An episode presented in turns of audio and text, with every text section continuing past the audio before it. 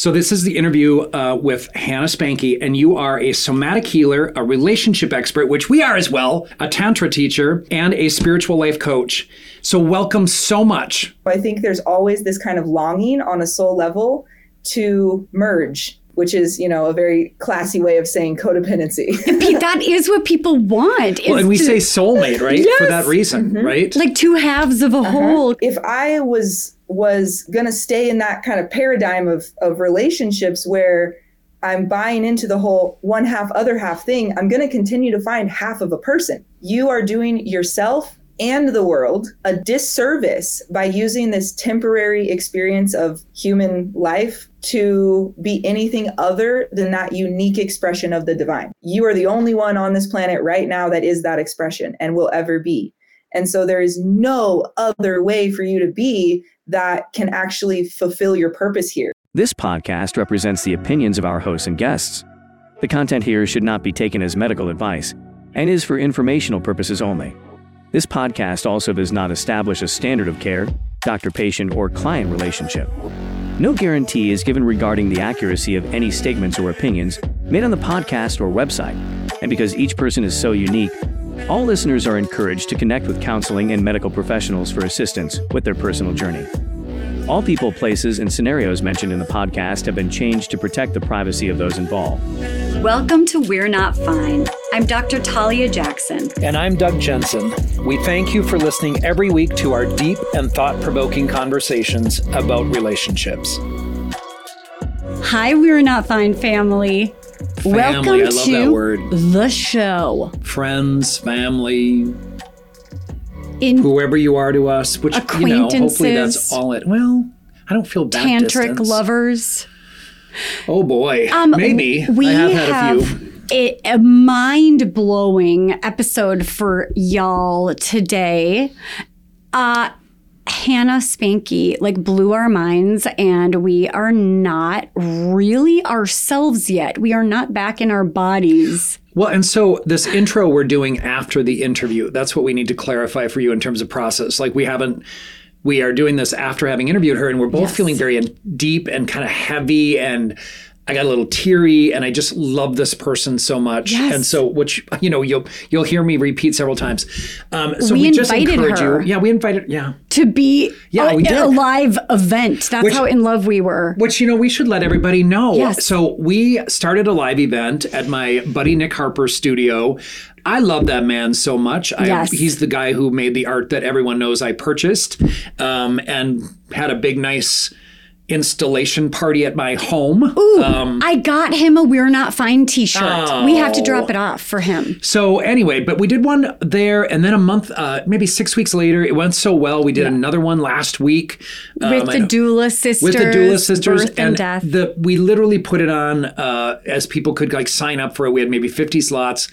It Sold was out. done in like two three days right yeah. so uh, we just want all of our viewers to know we are doing live events now we're going to try to do it every four weeks it's our new everybody favorite. and anyone is invited if you're a current patient of either one of us you are delighted you, you are more than welcome to come this is a professional event of course yes. and we encourage you to if you like if you can endure hearing us any more than you already well, and do. we've had to be very thoughtful about yeah. this being oh, yeah. therapists and all of a sudden becoming people who are speaking in public in our community in Minneapolis. Which is a bit of an odd experience, as we found out. It is because it's a very small town in some ways and also a big yeah. metropolitan city. Plus, you know, people see us on, on the tube, on YouTube, yes. if they're viewing us, and they come to these events and like see us in person, and it's. Yeah. I realized somebody was kind of just looking at me, and I'm like, "It's because you had toilet paper um, streaming off of your leg, not because you're famous yet." yet yet being the operative term but we just wanted to put out there that we are having our we figured out our next live event is going to be february 25th at this adorable restaurant in town, Cafe Gigi. Um, and we're going to advertise, we're going to put everything out there, but we have this incredible guest that she just had an article in the Star Tribune um, about the a communal table basically being the solution to loneliness and loneliness being a chronic health epidemic that we need to address and solve. So that's going to be incredible. Well, and look for us. Uh, you know, everybody has access to our Instagram accounts. It'll be on Instagram. We'll be advertising it there. We can go to. I don't think we do it on We're Not Fine yet. We should probably do it that as I, well I am. I'm doing. I'm. on the website. Oh, you mean on the website? Mm, ah, We gotta figure very that good out. question. I know. So anyway, we don't want to take too much time on this because the real point of this introduction is to introduce Hannah Spanke, who is really just a phenomenon we both enjoyed so much. I'm honestly over twice her age, and I am literally like, I learned more from her today. It I felt know. so grounding, and I absolutely loved it. So, really. Pay attention for our live events. You're all welcome. We would love to have you come, but also, and we did invite Hannah um, to be a, a personal guest at one of our live events. I would be just be delighted for her to come from. And did she say she Carson has City, Nevada, and join us. models? She's got sex models, and we'll talk all about this. You She's guys, incredible. this is just So- onward and upward. We're loving every minute of this, and we hope you love Hannah as much as we do. Enjoy this episode. Take care of yourself. I am so excited to have you on our on our show today. I saw your biography and I was like, I have so many things. And I'll tell you honestly, like we oftentimes have people who do what we do. And so it'll be like a uh-huh. topic that I can contribute to because I have my own sense of expertise with it. This is not it. So I'm just Love it. incredibly excited to talk to you about all of this. and again, that smile is going to be like be so great for me in this interview. I love, love, love your energy. By the way, where are you? I am in Carson City, Nevada currently. Okay. So how's the weather? Because Yes. we're like having 50 degree weather here in Minnesota. It's snowing right now for the first time, and it's this is the second snow of the winter. Yeah. And um, apparently, this I moved here like a week before Christmas, and apparently, this is like the mildest winter we've ever had, which I think I brought on because I do not like the cold or the I snow bet that's at all. Did you also have an effect on the Minnesota winter? Because we're also having the mildest winter. We've, there's no snow. There should be tons of snow in February. We don't have any. How do you feel about it? Are you happy about that, or is that not good news? So Hannah, that's a beautiful question. Yeah. You know, so we do mental health, right? And so the sun, it's been a little dark. I love not having ice and snow right now because we're going to get some, but of course the concern for climate change has me somewhat concerned and sad, Yeah, yeah, right? That you're getting snow and we're not getting snow is craziness. My uh, older daughter lives Mm-hmm. in LA and so she is talking about like they're they're expecting floods. This is the craziest Right now? shift. Yeah, there's there's big warnings going Wow. on. People like it feels a little apocalyptic. I see. Which I'm ready for that. Wait, you're ready for the apocalypse? I do. I have a nuclear bomb shelter, you know, in my home. I, do actually. It's very strange. I have a 1904 home. I would really You're welcome to join us. prefer That's um, awesome. anything other than an apocalypse. I Really? already told you that I am not on anyone's short list for like I'm gonna- survivors I will and eat you. preppers. I would that okay? prefer to be eaten first because I'm not interested. Are you okay with me eating you? Yeah. Well, Can you wait until I'm ready to be eaten? You need to bulk up a little bit. Can you, eat- can you have a few burgers? Because your Yeah. ass is not big enough for me. Well, I better start doing that now before the apocalypse. Okay, we're, we should get That has nothing to do with this amazing. I don't know that it doesn't. You haven't even introduced our glorious guest and what we're here to talk about. So, Hannah, the intriguing question you had, everyone is happy with it here. I'm going to go back to that question. Secretly happy. Secretly happy because it's we can go running, we can go biking still around the lakes that we have here in the Twin heaven. Cities, but it's uh it's like eerie. We're kind of feeling like what is going on? Yeah. Because by February, seasonal affect disorder is in full tilt in Minnesota. It's not. No, people are in good moods. Yeah. Everyone's outside half naked. Well, Wellbutrin yeah. or or a mild Minnesota winter. Hard to say. I know for sure. But Hannah, I am so excited. And I'm just going to read what we have of you as your biography because I'm never going to be able to memorize all of these lovely things about your personality and your work. So this is the interview uh, with Hannah Spanke, and you are a somatic healer, a relationship expert, which we are as well. So join us in this. It's so great. A tantra teacher um, and a spiritual life coach. So welcome so much to this podcast. I'm so excited to have you, all the way from Carson City, Nevada, where it's snowing. Yes. And Thank I- you so much. I'm Oh so my excited gosh. for this. We, Right. I, well, the reason why I just fell in love with your profile too, I just felt like, oh my gosh, we have to have her on the show, is Yep. because your background is in sex work and adult entertainment, and you have found your way to this very enlightened, embodied, compassionate place. And you, the, your approach to relationships like this is where i think like yeah this is not our background. We're fascinated. But you interweave a lot of somatic pieces which is basically your nervous system and your body and sexology astrology human design tibetan buddhist tantra animal medicine and shamanism. We don't. We like my brain. What? It That's has what I did. exploded. I did what? Teach Yeah. us. Tell us. Like, to, will you tell us what these things are? How did you find your way to this? And I must tell you, you look young. And so I don't know how old you are, and I think it's inappropriate to ask, but I'll be like, how the hell has she explored all of these things in this short period of her life at 12 years of age? This must be your twentieth life. That's the only. So I'm sorry to interrupt. Yes, I'll let you answer that. Yes. So um, I am about to turn 27. I am young. I am young to the point of my own surprise often. Like, I'm Wow. like, Yeah. I forget regularly. I forget, you know? And then I Do you feel somebody who's older? 27 and I'm like, oh, oh, yeah. I felt 27 since I was like 12, for sure. I'm like 48 currently.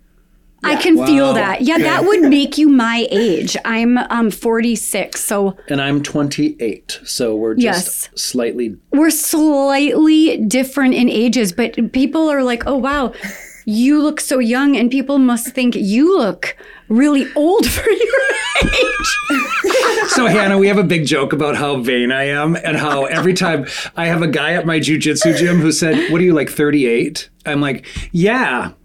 So that was over 20 years ago, I'll tell you. And uh, I, I, I was actually with somebody last night who said, I would have guessed 38. I'm like, I don't look 38. Look close. so anyway, we're interrupting you with my That's vanity jokes. Hilarious. that is hilarious. This is going to be very fun, fun conversation. um, yes. So, uh, long story short, in the most like woo woo lens, I feel like I'm like 500 million years old on a soul level. Like I've been here forever. Um, but I just happen to be 26 in this lifetime, this time around. So, Sounds right. you know, I have my moments, Yeah. my moments of youth when I'm like, oh shit, like I am really impatient about this thing, or like I do need to to learn how to, you know, handle this better. But um, for the most part, I feel like a like a wise hoot owl. Yeah, lots Wow. of the time. we can already Yeah. sense So- that. I'll be curious if you were to Yes. answer like why you think and, and you said in this life, so I assume you have a belief system about multiple lives. But I am somewhat curious that you feel like this, and people use the word old soul, but I'll use old owl. Um, to what do you attribute that? Do you do you attribute it to maybe prior lives that you feel older? Yeah, Okay. I definitely do. I definitely do. Like, um, this is kind of off topic, but it's coming to my mind right now. I was saying this to my boyfriend a couple of days ago that, like, you know, the the ick trend, how it's like an Yes. ick if something, you know what I'm talking about? Yeah. Okay. I, I told him, I said, I said, do you want to hear my most enlightened ick? And he was like, okay, tell me. I said, my enlightened most enlightened ick.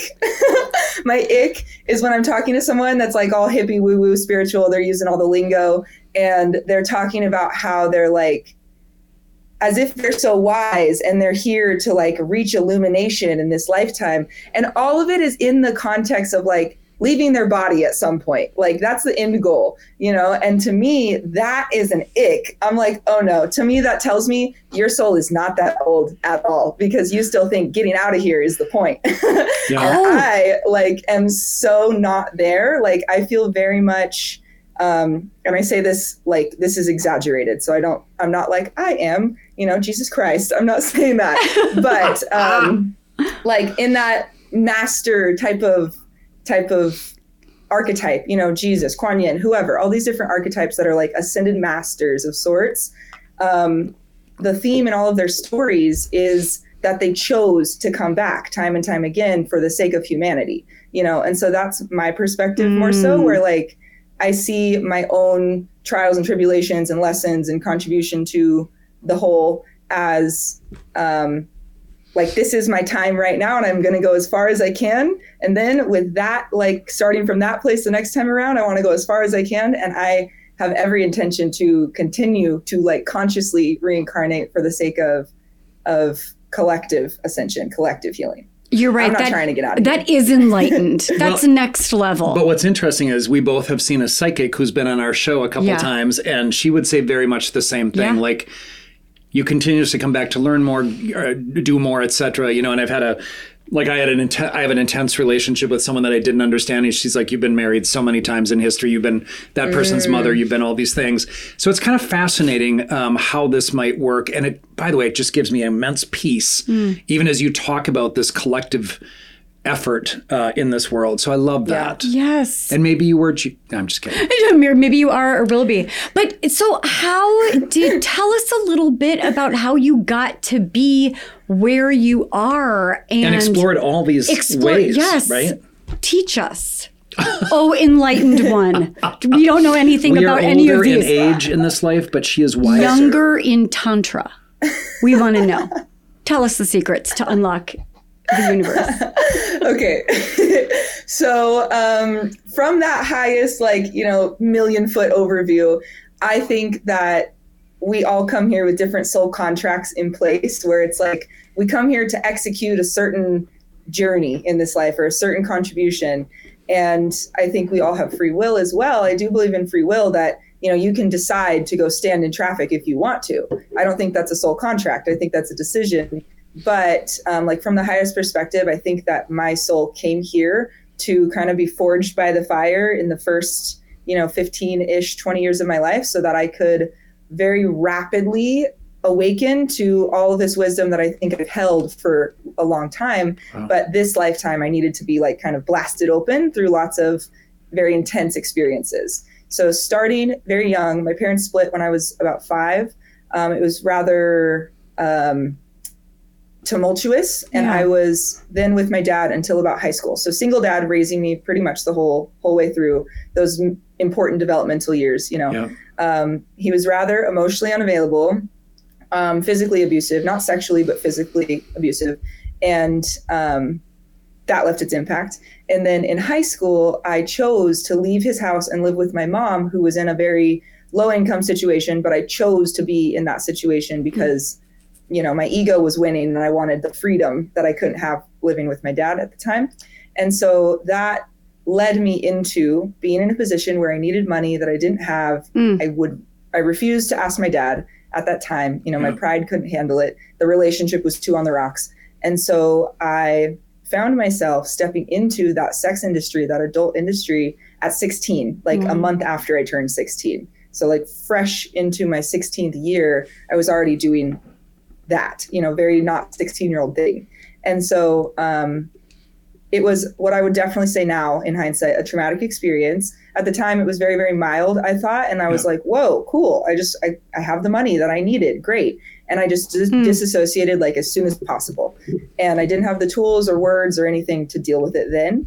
But um, there was about a year gap or so. And then I found myself in stepping into a circumstance like that again at about 17 and then once i was over 18 i was able to you know legally do some things and so i started at an actual strip club when i was 19 18 19 mm-hmm. worked there for a few years and then slowly probably halfway through that i started to see my private clients at the club outside of that environment so then it just eventually transitioned to that primarily where i was like a prostitution escort type of situation mm-hmm. meeting these men outside of wherever at their homes, hotels, but it was my own deal, and I was outside of the club completely at that point. Yeah. And then um, through a couple of big grief loss experiences, um, the biggest one that I attribute my like spiritual awakening to. In hindsight, I think we all have little moments of awakening where it's like, oh, that really rocked us and changed something big. But this was like the big, like mm. nut cracking the shell open, like awakening was right like the the week before, week after the the month of my 22nd birthday, And so for the last five years, I've been in this journey, this very high speed journey, it's felt like at times, of at the beginning, waking up to the reality of the life that I was choosing to live at the time in that industry, having lots of issues in my romantic relationships because of the way I was choosing to make money, how I was treating my body, how I was treating myself. I was um, deep in an alcohol addiction, um, cannabis, like just everything that I could do to dull the reality I was doing. Yeah. And so I woke up to all of that all at once. And it was like, holy shit, this cannot stay the same. And so that started me on my healing journey, which again was kind of like a fire hose approach. Hmm. Um, I started everything at once. I started working with a shaman and psychics and mediums and Akashic readers and uh, breath work and EFT and traditional therapy approach and like somatic body work. Every every single thing that I could reach for, I reached for. Um, virtual programs, in person things, retreats, um, all of it. And so slowly, but well, I say slowly, but really it happened very fast my gift to the world like through my own healing as i like healed one more layer in myself i could see more clearly one more layer of what i'm here to teach and then that kept getting more and more clear as i healed more layers and i started to apply that and started i guess started my business Yeah. about four years ago and started helping people at the levels that i could and then just continued as i've deepened my own knowledge and process adding that to how i serve my clients incredible. And also, I feel like what you're saying isn't just like I sat around and read a bunch of self help books, right? It was like you lived a thousand lives, experienced trauma, grief, loss, self doubt, a relationship with yourself that you could only tolerate by dissociation. And then you became the one that sought out healing. I mean, it's it's incredible. Yeah, you know what's interesting is I'm sitting here just kind of riveted by the story, and I forgot that we have questions for you, um, and so I do not want to go to those questions actually at all. Um, Hannah, I want to stick like you really just to scriptly talk about, you know, how it is that you even got into sex work because the dynamics at home and you wanted to be self sufficient. I'm going to ask you some difficult questions, and feel free not to an- answer if you don't want to. I would like to know two things for those people who say, why didn't you just get a job at Starbucks or Kohl's or something? Um, and why did you choose that? But then also, um, and you really just riveted me when you talked about dissociating and the trauma of entering this industry. Are you willing to talk a little bit more about what that traumatic experience felt like and what was contributing to it? Mm-hmm. Hannah, thank you. Yep. This is invaluable to our Yeah. viewers and listeners, I'll tell you. So thank you. Yeah and thank you for asking and for for having this space and this platform because like from the higher perspective like i keep circling back to Yeah. this is the point you know this is what i see. It's like pain into purpose. That this is what makes my my trauma valuable. Mm. Pain this into is what allows me to Okay. to give it as a gift versus just you know holding it as some sort of burden or something. It's something that can be given. Like everything in nature which we are an extension of is given it, it's giving for re-giving. Yeah. everything is that type of cycle you know? Like you watch all the the mushroom um documentaries on netflix and stuff and we literally can Yeah. see how that's true like below the surface like something dies but it's not really the end. It always is giving for re-giving and so i try to hold that perspective for my clients especially when they're in some really difficult time because whatever that is giving you like if you are willing to take it you can re-give that later and so that's my perspective on the whole thing just kind of as a as a gist but um, your first question about how did i get into it is that the first question The first question was if Why someone were to say, why would she choose sex work to have money I see. Go ahead, please. Yes. Okay. So I think kind of twofold my answer there. So on the one hand, kind of devil's advocate for that decision is I was raised very um, entrepreneurial. And so Okay. like the idea of going and getting a job and working for eight hour or eight dollars an hour, which is what it was at that time for me in California, no matter what I did, like no matter how much effort, how much like help I was, if I did the bare minimum or if I was, you know, cl- a teacher's pet, I would still leave with $8 an hour Yep. and less than that after taxes.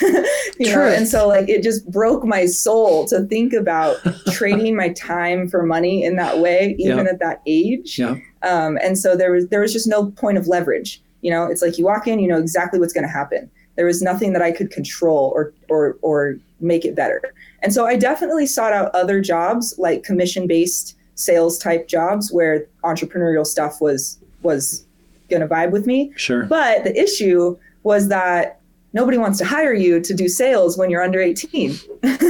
Right. And so I could, I like really could not get a job. So even waitressing, I tried, I applied everywhere. It's like a joke to me now that I couldn't pay somebody to hire me as a waitress at 16 Isn't that fascinating? and so yeah. there was just it's crazy there was just no outlet it seemed like and so um, that's the one one side that's more of a, like a positive argument for it i guess I, the the bottom line is that i do not support the industry in any any fashion which we can talk more about if you have questions about Wow. that yeah, Okay. well, But- tell us. Oh, yeah, yeah. I'm you sorry, finish that thought, and then we'll. I are you going to remember? Are I'm, we going to I'm weave not it only going to remember. I I don't think we're going to make th- it through the questions.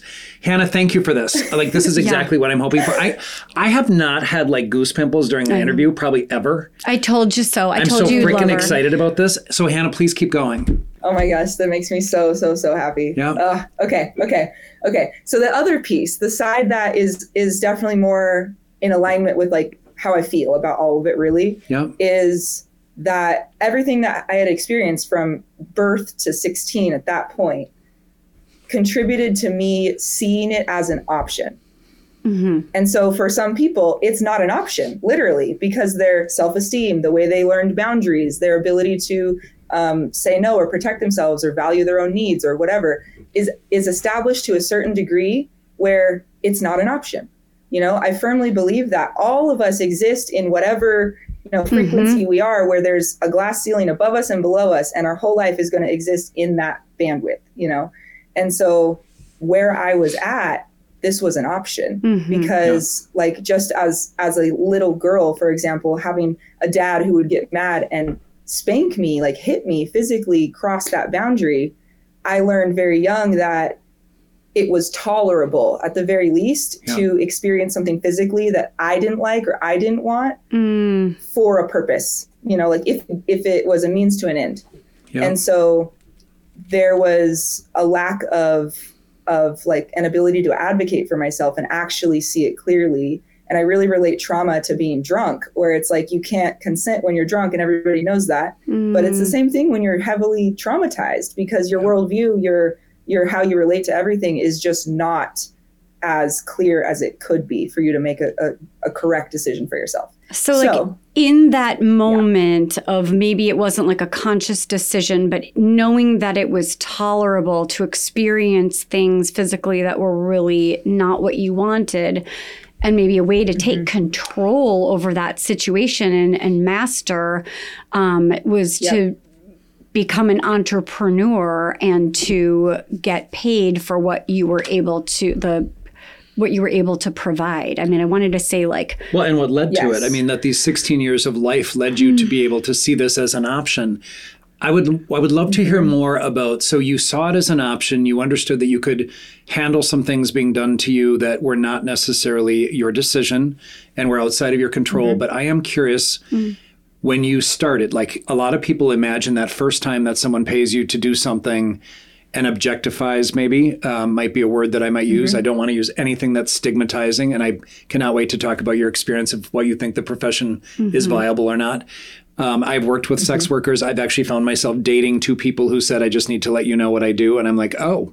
Um, so I'm very curious about this, but I want to talk about that trauma thing. So when you finally had the reality of getting money in exchange for sexual purposes, um, tell me what that experience was like. Yes. Okay. So so help me remember like my train of thought here I because will. I want to backtrack a little bit. She has um, ADHD, answer so I'm going to keep you on track. Yeah. I, I can't help you with that. I can.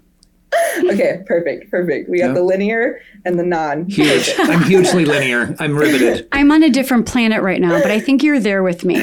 Continue. Yes, one foot in both places. That's the shamanism piece. Yeah. we'll circle back to that. okay, so um, what I witnessed, I always say this to my clients too, and, and it's jokingly, I say that it's unfortunate news for most of us, is that our like university for relationships, our, our schooling for relationships is the household that we grow up in. Mhm. You know, it's like that's what we see, that's what we expect is normal. Yeah. Even when you're in your adult years and you can consciously see something is okay, that's not right, that's not right. Your body is acclimated to it already. You know, like a- and as you guys know, like Yeah. you're it's may not actually be good, but it's comfortable in some way. It's That's creating a right. sense It of feels like home. Exactly. And so, what I had witnessed with my dad for years and years and years in my childhood, he was a chronic, like, serial dater and was always like super hesitant, resistant to actually commit and like claim a woman. And so, I believe that I definitely internalized that as like, I have to earn somebody claiming me, I have to Mm. earn somebody choosing me. Wow. And I learned very young to leverage my sex appeal and the attention that I could get that way to find a sense of validation and try to get somebody to like choose me. And so at the age of 16, I had I had I lost my virginity my freshman year of high school. I was like 13 or 14 years old. So I was Mhm. young. And so I was already sexually active. So that wasn't new feeling to me. And the idea that I could essentially exchange sex for something up Mhm. until that point, I had already been doing it. I had already been prostituting myself unconsciously for breadcrumbs of affection or love or whatever. This time it was just a dollar amount. Wow. And so it didn't seem like that far of a jump. Okay. Yes. And then as far as how that experience impacted me, to answer your original question, um, it was in the moment tolerable. Like the guy was a very standard, like, you know, a four year old, you tell a four year old to draw a man, he might look like that. like, just a very standard looking guy, like, whatever. Yeah. And it was like a, it was like a 10 minute interaction, one and done. I left, I had money. It was so quick and over. And so it was like almost like because of all the, you know, anxiety in my body and everything, it's like I really wasn't there. And so I just endured it, left. And then afterwards, I experienced a split split reality that mm-hmm. definitely was like a soul fragment moment for me. On one hand, I thought, okay, did I just crack some sort of code? Like is is this good? Because I have money that I didn't have. I'm physically okay. I didn't just get, you know, hurt. I'm okay at that, you know, in those terms that I had then. I didn't think I was hurt. But I was also having like night sweats and night terrors and not being able to fall asleep and seeing this man's face flash in my mind oh, um, waking up and checking my phone just to make sure that I blocked his phone number. Like just be, like this frantic PTSD kind of feeling reaction just to um, try to like you know c- cover up that experience as much as I could to my conscious mind, and I did for a long time. And then I think just you know with it below the surface, it just stayed below the surface as I added experiences on top of it. A couple years later, when I continued in the industry. It's like you were hiding from yourself, that like split, that fragment, like the moral compass. You were deleting that from your apps in your brain of like, we're not going to look at this, we're not going to talk about this. It just is what I do for money. And, but it was like the mm-hmm. somatic piece. I mean, the, you know, your body keeps Yeah. the score. We always talk about Bessel van der Kolk and that there was a moment where it just sort of broke and you saw it for what it was. And for our view- viewers and listeners, that is what dissociation looks like. When you either don't feel like you're in your body, or you sometimes, even uh, in the case of dissociative disorder, can become a different person to tolerate and cope uh, and get away from the pain uh, that you're experiencing. Um, Han- Hannah, thank you for your, I want to say, just bravery in being able to describe this. I actually want to ask you how you feel talking about it today. So that's a good question. I'm going to turn off this floor heater because it's cooking me right now. Um, I I have never been asked this question. Let me sit with it. Take your time. Hmm. I feel a combination of a few things. I feel a sense of neutrality dominantly. I feel a sense of neutrality like like I I'm recapping something that was not traumatic, you know? So so it's been very heavily neutralized in my life. And so it's like uh, it doesn't feel like triggering or anything to go back and talk about. Um, it also feels very kind of serious to me, like almost like dutiful, like a sense of responsibility with talking about it because there is just so much like population of this industry and every everywhere you look the victoria's secret billboard you know on the side of the freeway the sex joke in the comcast commercial like it's everywhere Mm. that sex is something to leverage as a transaction piece Yeah. and so to have such a unique experience and a willingness to talk about it after fully healing from it like those three components are, are unicorn-esque you know like Yeah. They are. it seems like and so to be in this position and have the opportunity like you guys are creating by having this conversation to shine light on the reality of how this whole entire industry that is it's so embedded in our culture in our psyche how it actually works it feels like a big sense of like responsibility to me And so the duty, the responsibility, like what would you say it boils down to is like the message that you're wanting? I know this sounds like we're wrapping up, but we're not. But like it, what is the what are you wanting to protect people from or enlighten people to be aware of or you know about the industry? And add on Yeah. to that, by the way, Hannah, you know, earlier when you said this is where I'll keep you on track, um, that you do not consider sex work as a viable option for people. So I, the bottom line sentence, like if I could put it into one sentence of like the message, is that everybody involved it, is that sex work in any and all of its expressions is disempowering for everybody involved. Hmm. That's it. Like in the in the most mild experience, it's disempowering. In the worst experience, it's incredibly traumatic. And so, you know, I see disempowerment even if we don't call it trauma, it's something that negatively impacts us. If you don't see, like, you know, it was a very sh- struggle filled uphill climb for me to get out of the industry Mm. because it wasn't a matter of finding another source of income. That's very surface level. It was a matter of finding a completely different way to relate to my own value and Mm. how I make money and Yeah. what I have to offer somebody Wow. you know, and really being able to get behind that myself. And so starting to actually see how much I was disempowering myself by seeing that as the only option or even the best option at the time was heartbreaking. Yeah. And I had so much to process with that because it was so many years of self abandonment, not Yes. fully connecting to what I was actually experiencing, what I actually needed from a place of being empowered to do that. And so even if you're, you know, it's it's your buddy's bachelor party, you're just having fun, you're just gonna go in and throw some ones and have some titties in your face, like great, hoorah. It is at the very least perpetuating a culture that is disconnected from themselves and each other Mm. in the most real ways. Because in order to even do that, the person on stage who's serving you has to be disconnected from her own pain. You definitely have to be disconnected from her pain. And it just, you know, how far back does that go? Wow. And so that's that's my perspective on it. Hannah, two follow up questions to that. I'm curious, you said something about like you have healed from this. Do you feel like you ever fully heal?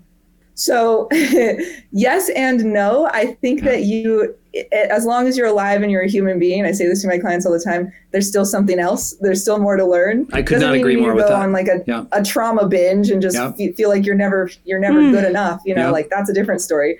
But um, so not to be addicted to healing, but like there's a new experience every day, every second. You could be triggered by the mailman tomorrow when you're 87 years old. Yep. You know, like it doesn't have to be childhood trauma you process forever. Yep. And so I don't think that there's a fully healed in in this physical world ever because we live in a world of limitation and duality and you know to Mm. exist here we have to have some limitation.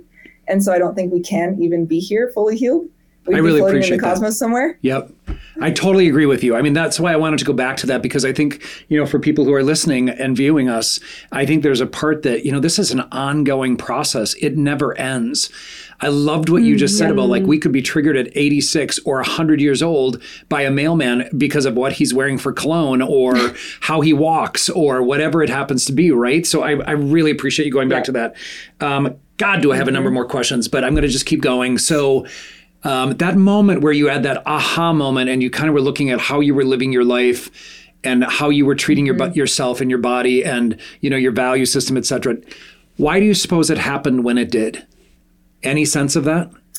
I okay, so this is kind of another like uh, quirky concept that I have in my mind about the whole soul process, incarnation process in general. Yeah. Like what I said earlier about the soul contracts thing, I think I see spiritual awakenings as kind of like the detonator to like opening the door to all the wisdom that you've brought into this lifetime. Mm. And so it's like we come into this lifetime, I see it as kind of like consenting to forgetting all of this stuff so that we can go through our human experience and and have that in this lifetime to learn from, to grow from, to have to kind of move through so that we can expose our our diamond. You know, we have to like go through the pressure of our life and then we're at some point it reaches this breaking point where I see it as like a detonation and I personally just see it as like it's a possible timeline. Mm. So it's like maybe because of however I had made my decisions up until that point or what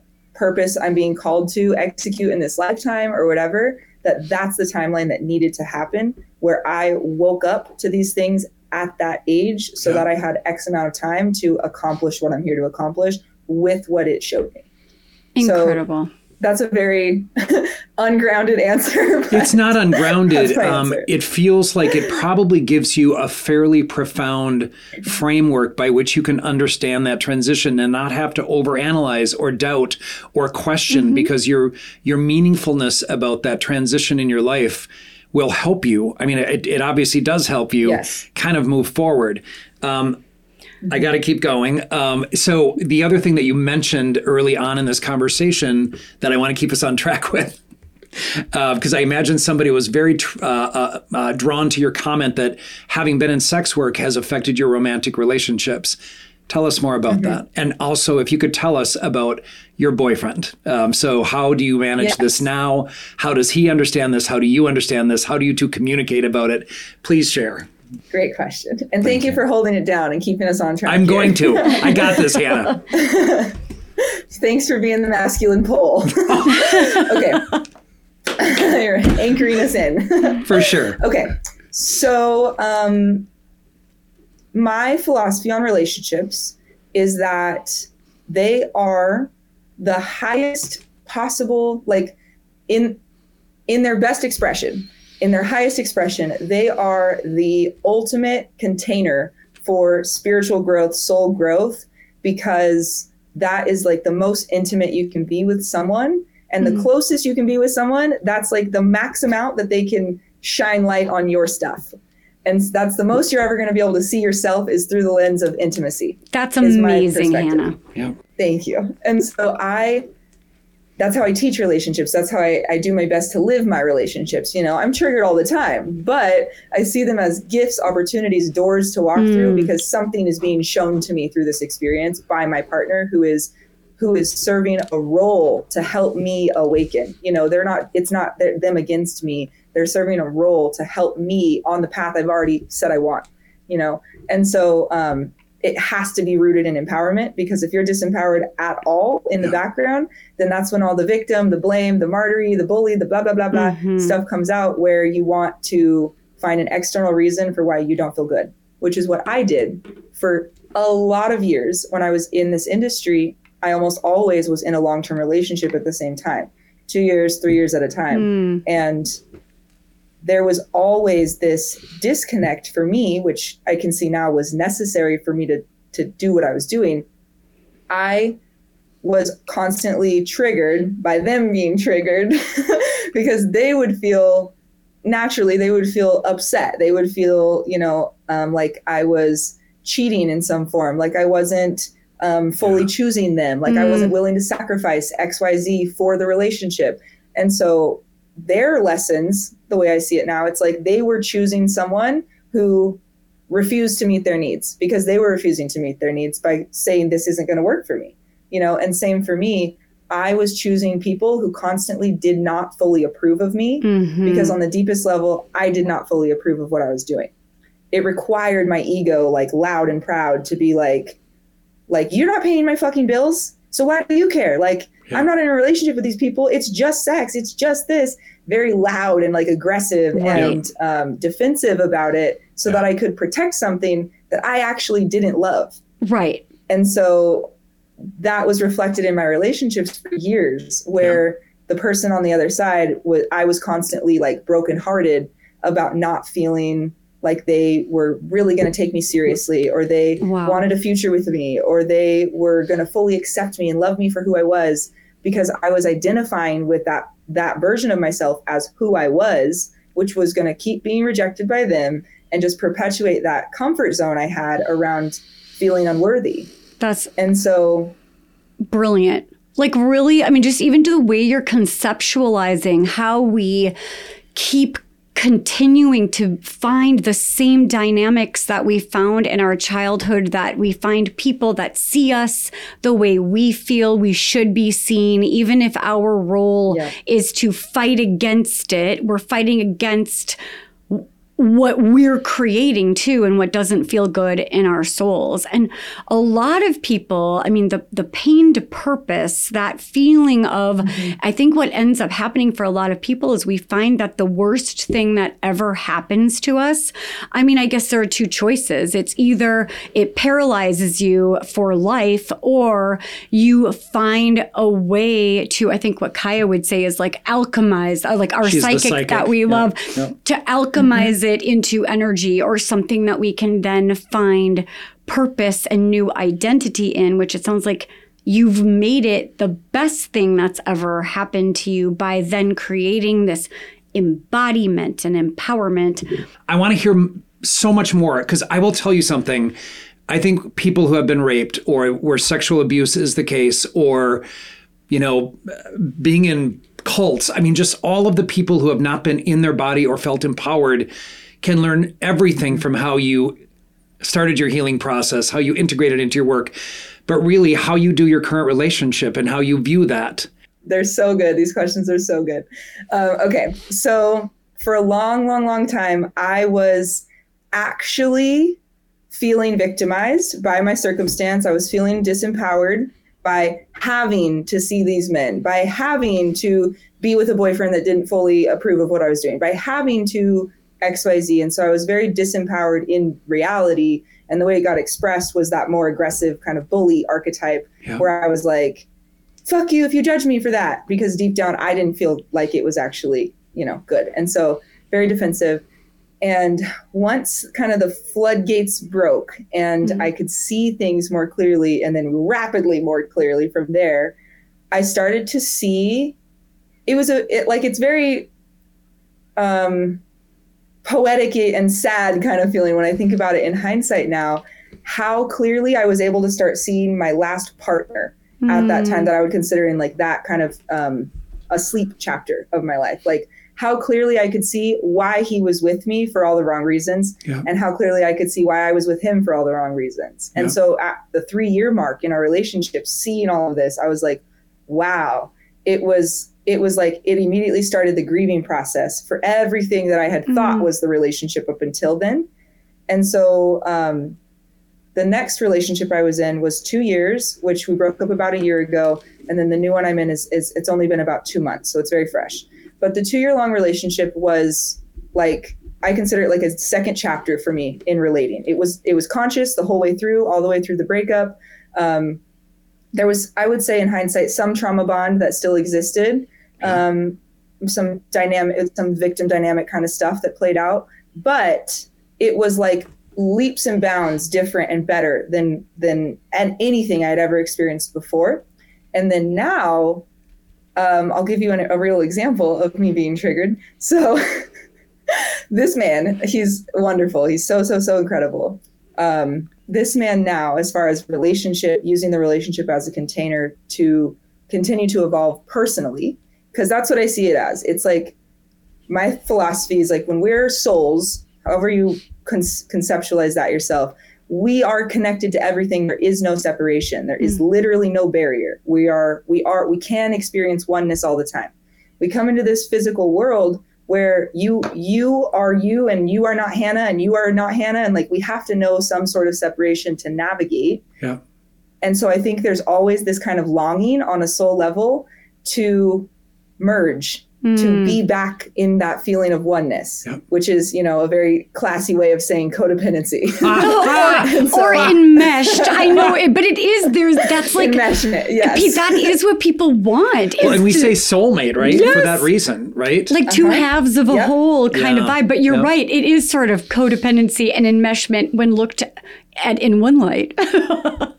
Yes. And so I had to realize at some point that like if I was was going to stay in that kind of paradigm of of relationships where I'm buying into the whole one half other half thing, I'm going to continue to find half of a person that hmm. needs me as their other leg to stay standing. wow. You know?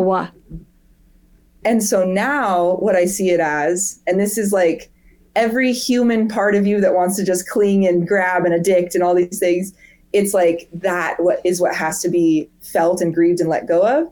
Because I think the ultimate truth of like total relationship bliss is being able to be committed to somebody, hmm. devoted to each other, but under the like guys that you're devoted to yourselves first and you're both in service to one another to help each other on your individual journeys recognizing that you can never actually be one again this time at like right now you know In- we might get there after this life Like but in human form. yes Like you connect as two wholes. yes and helping each other see those blind spots where we don't feel totally whole in our human selves now and so my current partner You're just is, we just like can't get over how amazing you are and how brilliant. And I feel like you are a shaman. You're like a, a master. This is your 50th millionth life, and you're teaching us how to be human. I don't want to talk about anything else. I just want to keep listening. This is actually going to be a nine hour so- interview. Hannah, I'm wondering if you can. I honestly, I feel like I know. Are just you out say- of body right now? I'm a little out of body. I want to say I am so proud to know you. Thank you so much for thank you so much joining us. I I am. Flabbergasted. I almost want to get a little teary. I'm just so ex- incredibly profoundly moved by this interview. Um, I want to go. I want to go back to like when you start dating somebody.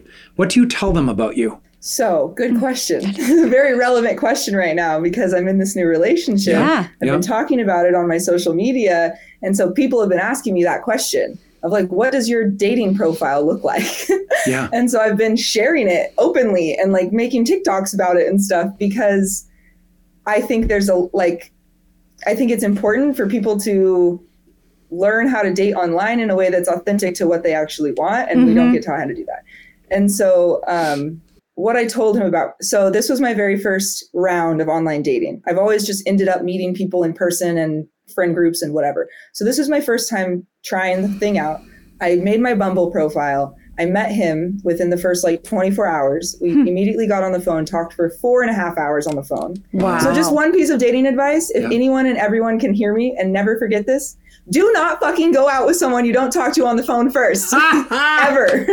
That, that, that's great. That is great. Uh-huh. You know, and I might not have even offered that as advice to people because I'm sort of like, get it over with. You don't need to chat with someone for 8,000 But you're not in hours. dating world. No, I haven't actually dated anyone other than my husband for Hannah and I are in years. dating mode. I know, I know. But I also will tell No, you that I- as a I listen.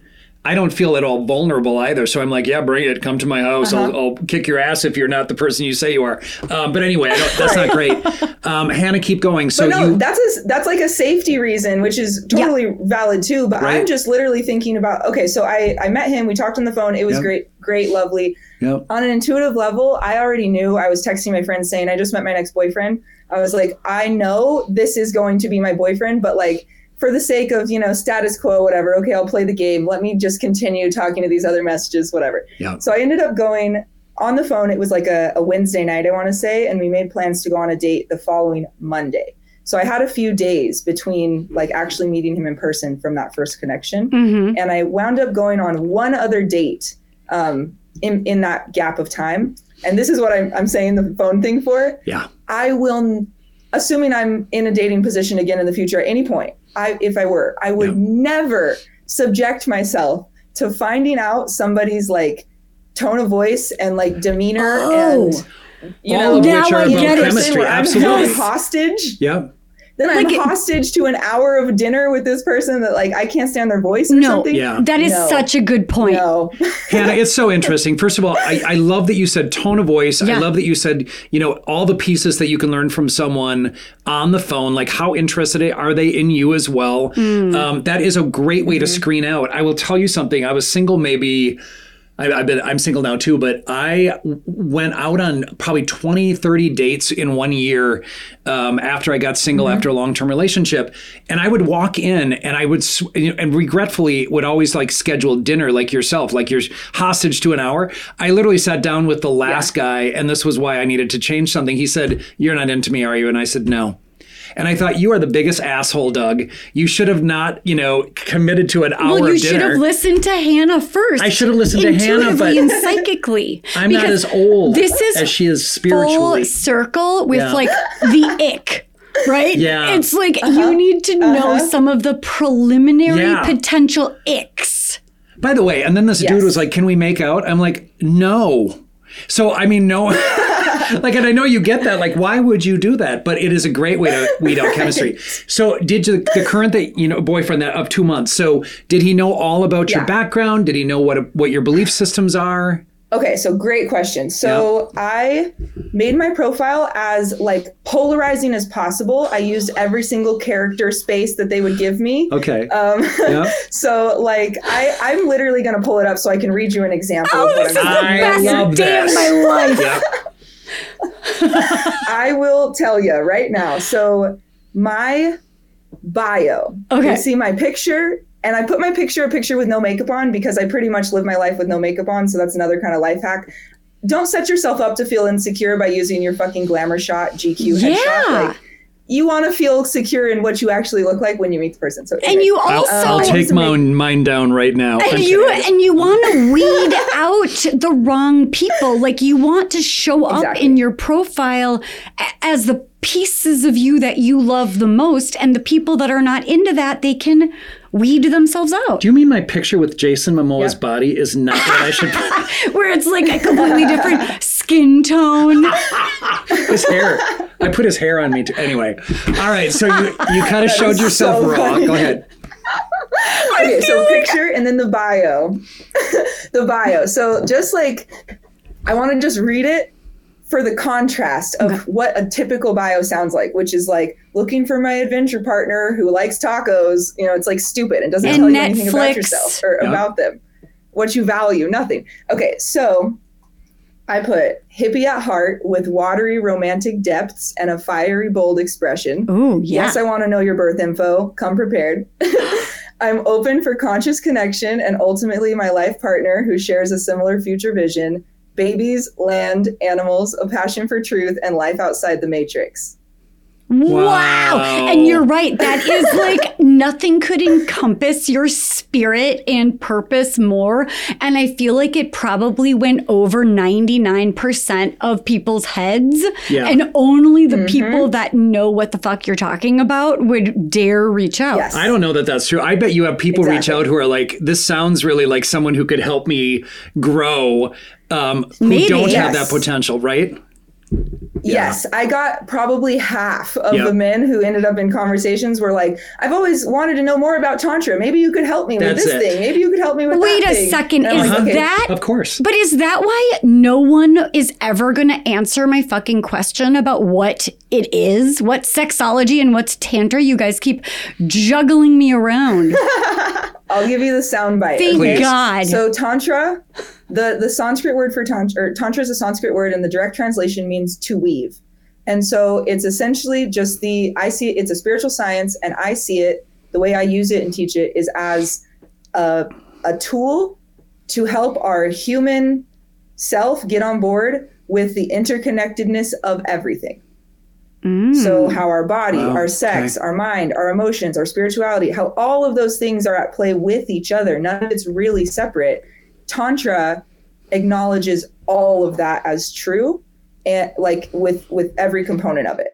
So it could be meditation, it could be the sex piece of tantra, it could be a number of things, but um the basis of it is that it's about weaving all components of life together Yeah. um, and it is a pathway to enlightenment where you know by weaving everything together you're no longer experiencing the illusion of separation which is enlightenment so that is that's the soundbite for tantra. The you know describing sex and relationships as a portal to the divine like that tantra or tantra however you pronounce it is not just uh-huh. sexual but it's this all-encompassing interweaving of everything.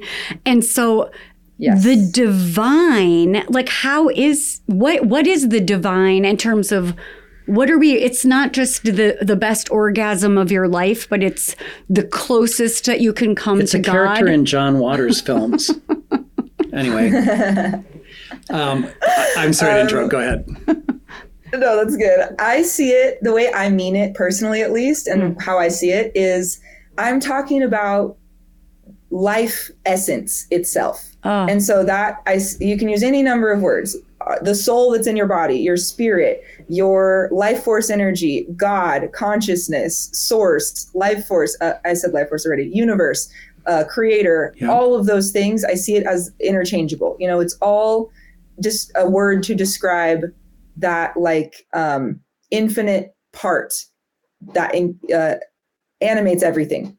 And so, like, I think it was a Wayne Dyer quote a long time ago. I heard he said like, um, "The Tao that the Tao that can be named is not the Tao," something like that. So it's like the name doesn't matter. The name is semantics to me. Divine is just the word I wrote, but I see it Yeah. as a way for us to experience in a human way a, a uniting with our spirit with the the hmm. energy that makes this experience possible with that god force that life force that source energy the thing that you know fills up your body with life that goes on once your body doesn't that part is what i see is the most accessible through the lens of a relationship that you're willing to Wow. to see yourself better through so if you have full of ego the relationship won't work but i mean so Yeah. asking for a friend how could just some random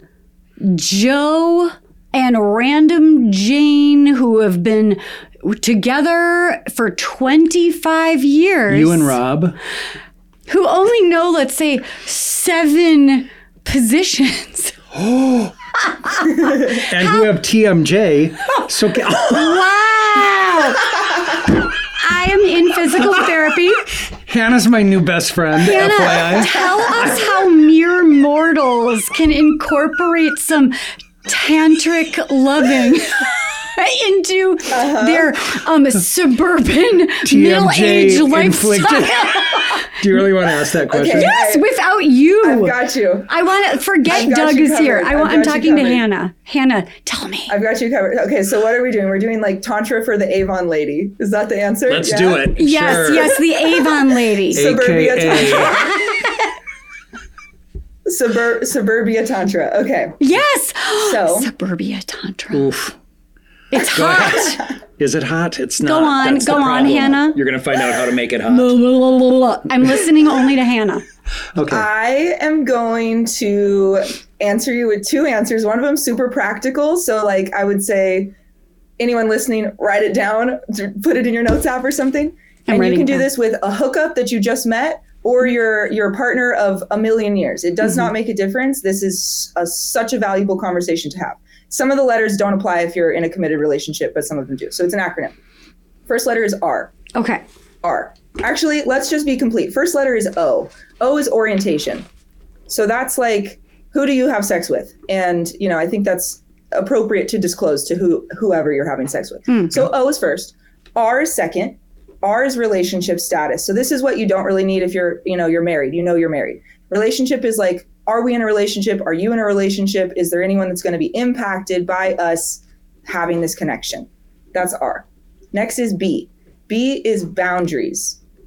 So maybe for, you know, 20 years, Jane has been getting her hair pulled by her husband and doesn't really love it, but hmm. just has kind of tolerated it a little bit for all this time because it's no big deal. It's just a couple seconds. That could and should be a boundary that creates more safety, more space for Jane to have a fuller experience with nothing that that is like, you know, no contraction. I will let Jane know. Okay, beautiful. Thank you. so boundaries, it's like as many as you can set, set them so that you know that you can fully relax in what you're going to experience without any flinching required. D is the next letter. D is desires and fears. Mm. So, if you are in a long-term relationship, for example, wanting to like start to deepen things, you might have the desire of con- feeling connected in your heart the whole time you're having sex. That could be a desire. It doesn't even have to be about pleasure. It could be an emotional component. Mm. And even just sharing that with your partner might open them up more to you. And so that in itself makes it more tantric because now you're more united, you're more in union with the Mm. whole experience. Yeah. F is fear. So it's like, i fear that um, you're going to get lost in the pleasure and you're going to disconnect from me and I'm going to be afraid to speak up.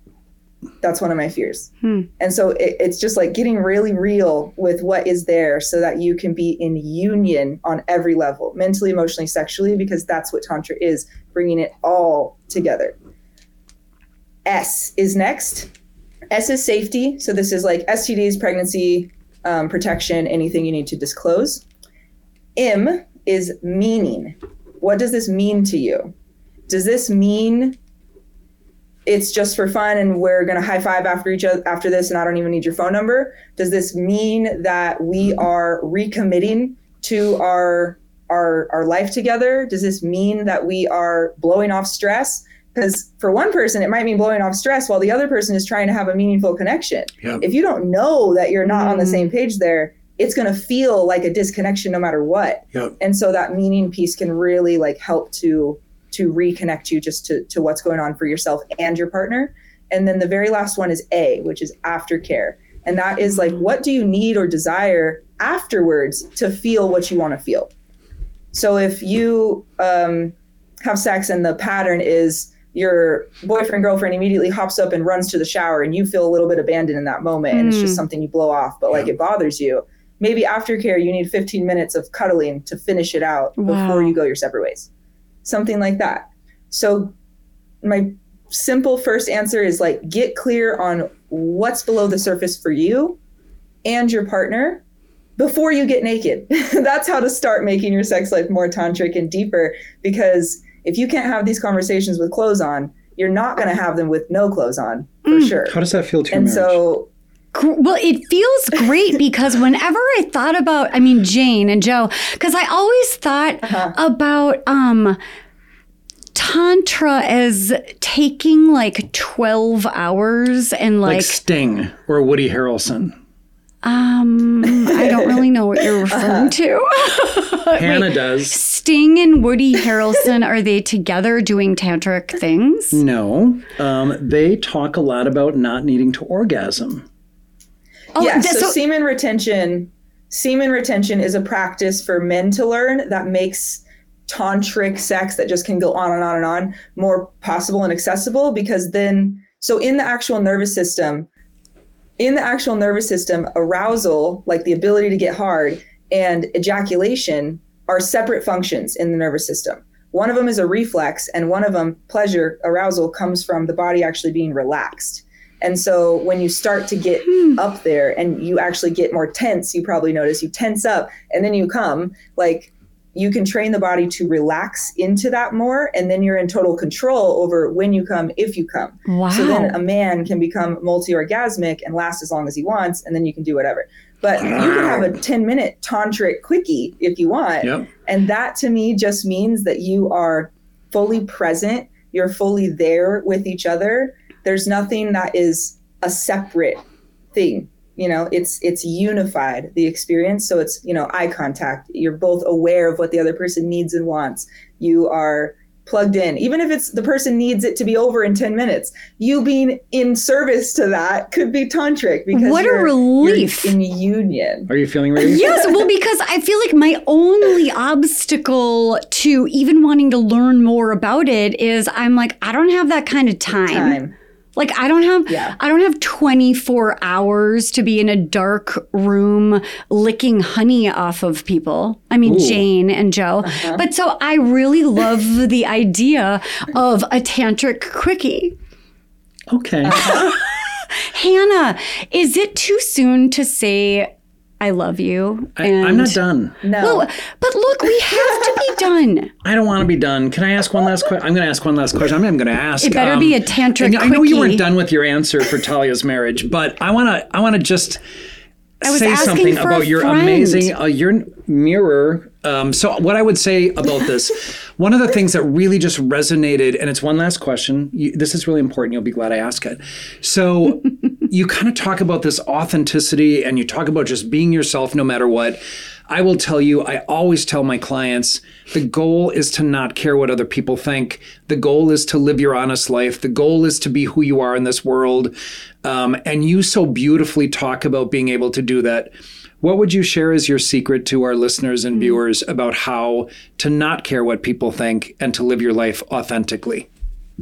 You're right. That was a good I love this question. Thank you for this question. You're welcome. I'm going to get all spiritual on you. Feel free. So, um, the way I want to answer this question is with that framework, that lens that we are all just one different expression. Like I love the meme on I've seen on Instagram where it's it shows like a big giant. It's like God, some image of something that's supposed to be God, with like a fi- a hand under the surface, and then the fingers sticking up through the earth, and each finger is a person. Yeah. So it's like we're all we're all a different expression of that same divine energy, however you think about it.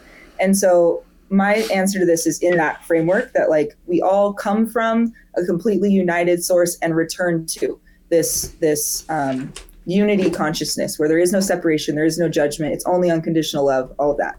So if you can get behind that or even pretend to get behind that in a moment when you're consciously trying to pep talk yourself realize that you are doing yourself and the world a disservice by using this temporary experience of of human life to be anything other than that unique expression of the divine that you are. Mm. Because you are the only one on this planet right now that is that expression and will ever be and so there is no other way for you to be that can actually fulfill your purpose here Right. And so you're either living your purpose or you're living something else. That's Oh my not God. Who you even are. It's literally the bottom line. It's like that is our purpose. What else is there but Yep. to really become more and more ourselves, but then also with that to be accepting and loving people for as, who they are as they are and not who we wish they were. Like we all have to be showing up as more ourselves. I will tell you, Hannah, Yep. um, thank you for that answer. Mm. And I can't thank you enough for all of this time.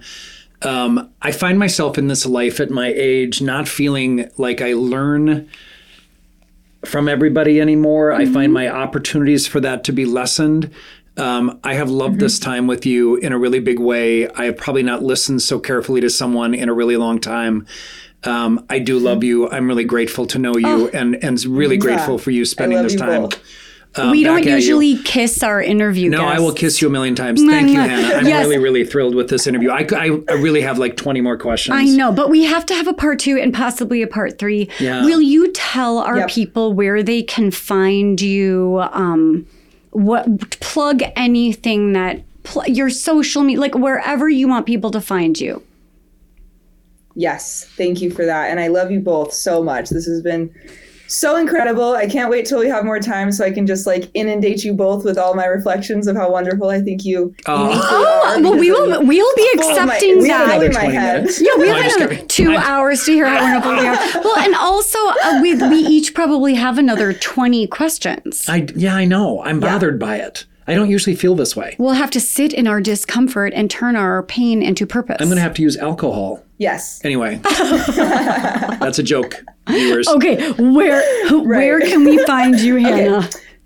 So the best place if you are on social media is to find me is Instagram at Hannah Spanke, H A N N A H S P A N K E. And um, that's the place that is the most active for me. I'm the most updated, I create content almost every day, story or post something. So you can really follow once and just stay tapped in. I will And follow you if today. You go there, you can go to Awesome. I'm excited about that. Yeah. You can go to the link in my bio. And if you want to just stay connected to my work and kind of get a taste for things right away, the very first link in my bio is to sign up for my free monthly masterclass. I decided to do that for this year. Mm-hmm. Every month, I'm choosing just a different topic that feels relevant at the time and doing an in depth training for free that you can join for, for free live and come come get a taste of what I do.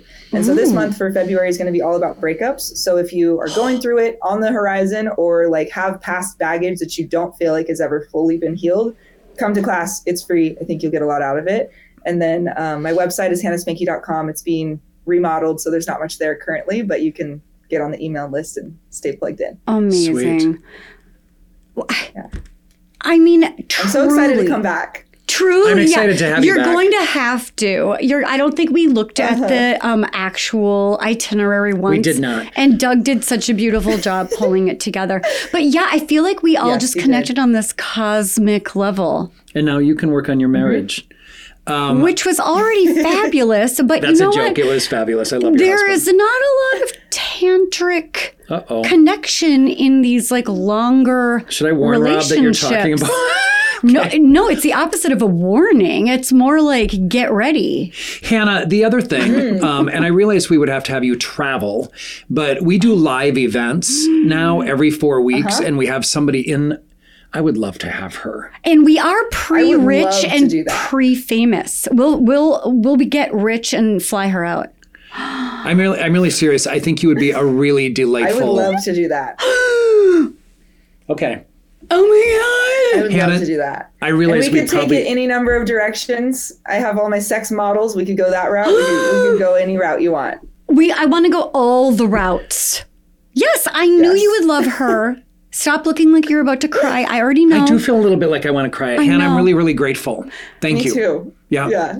and well, there so will be more. Both of you. Yes. Okay. And yes. Thank you to everyone yes. listening. And we're so incredibly grateful. Hannah, all of these things that you said of where to find you, they're going to be in our show notes.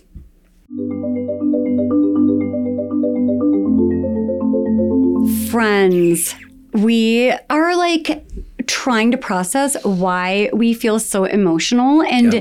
teary about this beautiful interview with Hannah that she's so incredibly wise beyond her years and we need to sit with that material probably like 30 years before yeah. we can make sense of it all. So we we decided to like we usually have a second between when we record with a, a guest and we process a little bit and then we actually have time to think about what we wanted to say, but because we're both feeling emotional after that interview, um, we wanted to just kind of show you the raw piece of this. And I'm not sure. Like I just yeah. told Talia, and she said, "Let's put the record button on." Yeah, we want to I don't know what my reaction you. is. I can't quite figure out what it is yet. I feel teary. I feel um, incredibly connected um, to Hannah as a person, and I feel, as I said many times, they're like really proud to know her and really grateful for her story. Um, it's obviously hitting me in a certain way personally, and I'm trying to figure out what that is. Um, so I just want to encourage everybody to pay attention to this or other episodes where you're really touched. And mm-hmm. I will be processing this later. Um, I don't even know how to process it now. Like that, it really just resonates. I think, like for me, when I get chills or I just get this sense deep within me when something rings as truth. Yep. And I feel like she has found her purpose on the planet, and nothing makes me happier. Like it makes my soul sing to see yep. somebody who knows themselves so well that they can get to the point of their suffering like just like what she said a million times right the yep. the pain to purpose like she has figured out how to yeah. make herself of service with what she has been through and what she's learned and share all of the insights maybe that's it you know this whole pain to purpose thing where you know you and I as clinicians as well I oftentimes and maybe this is what's resonating for me I oftentimes will tell people that how I do therapy as a therapist and how it is that I've integrated the use of myself into it. Mm-hmm. I have a tough mm-hmm. background. I have some abuse. I have some neglect. I have some abandonment. I have I have all kinds of things in my childhood. And as a result of that, I always tell people that the way that I became a good clinician is I knew how to scan for safety. I knew how to scan people to decide who I could share with and who I couldn't and who I could trust and who I couldn't as a result of my childhood experience. And so I think what was really resonating for me with Hannah is, you know, I've used that pain that I had. You know, it's funny, my clients will absolutely say oftentimes that I'm like, I just kind of stare when I first meet them, and as I'm doing my assessment, I just like and and you know I remember one client said, "You're looking through me. You're making me really nervous," and I'm like, "I am. I want to see everything, and I'm feeling everything that you're doing, and I'm I'm taking it all in, but I'm really feeling at that time, and I don't necessarily. It's almost like I feel like I'm in a trance of some kind, trying to understand their pain and resonate with it, so that I know how to help. Um, and I think Hannah kind of just speaks to that sort of depth Yeah. um, and and her experience, which again, as a sex worker, as a, an alcoholic, um, and Which an we didn't even touch on. I know on. we didn't even touch on she's because it three and a half years sober. Like, and she's 26 years old and has lived a thousand Yeah. lives in this lifetime and clearly before because she's seeing everything with such per- perspective, like bird's eye view. Um, So we hope that you enjoyed it. Yes, we really just wanted to sort of process out loud, sort of like this is like this fourth wall idea that maybe we should incorporate into our podcast where we're processing at the end with you. Maybe. But friends, if you enjoyed today, please like, subscribe. We love your ratings, we love your reviews. Thank you very much for those positive comments. Yes, we yeah, we love your positive ca- comments and always send these episodes to your friends, your enemies, your parents, Your frenemies. your frenemies. And go to we'renotfine.com if you have any questions you want to ask us in any way, shape, or form about anything about life, anything about mental health, any any challenge you're having in your life, anything that's going great. Share your positives too at we'renotfine.com. There's a space directly for you to write uh, to us and let us know what you're thinking. And if you're only listening to us on the podcast platforms and you haven't discovered us on YouTube, On the tube. we get dressed up for you. We coordinate our outfits for you. Kind of. We try to cutify ourselves in the same direction. I have no leopard patterns. Leopard. Pa- yeah, I'm wearing. you have one yellow stain. I can't tell if that's from your lunch or if that's Um, it is on purpose. This is like create. I had to pay extra for that yellow stain. okay. Okay. Um, social media. Douglas L. Jensen with an E N. Dr. Talia Jackson. Have I ever spelled my name? Is it obvious? T A L I A Jackson. And We're Not Fine Pod. And if you just go on YouTube and look us up, I'm going to call you Tantra Jackson from now on. thank you. You're welcome. Tantric Jane. Love you all. Thank you all so so much for your support and for continued listening. Um, we appreciate every one of you. Take care.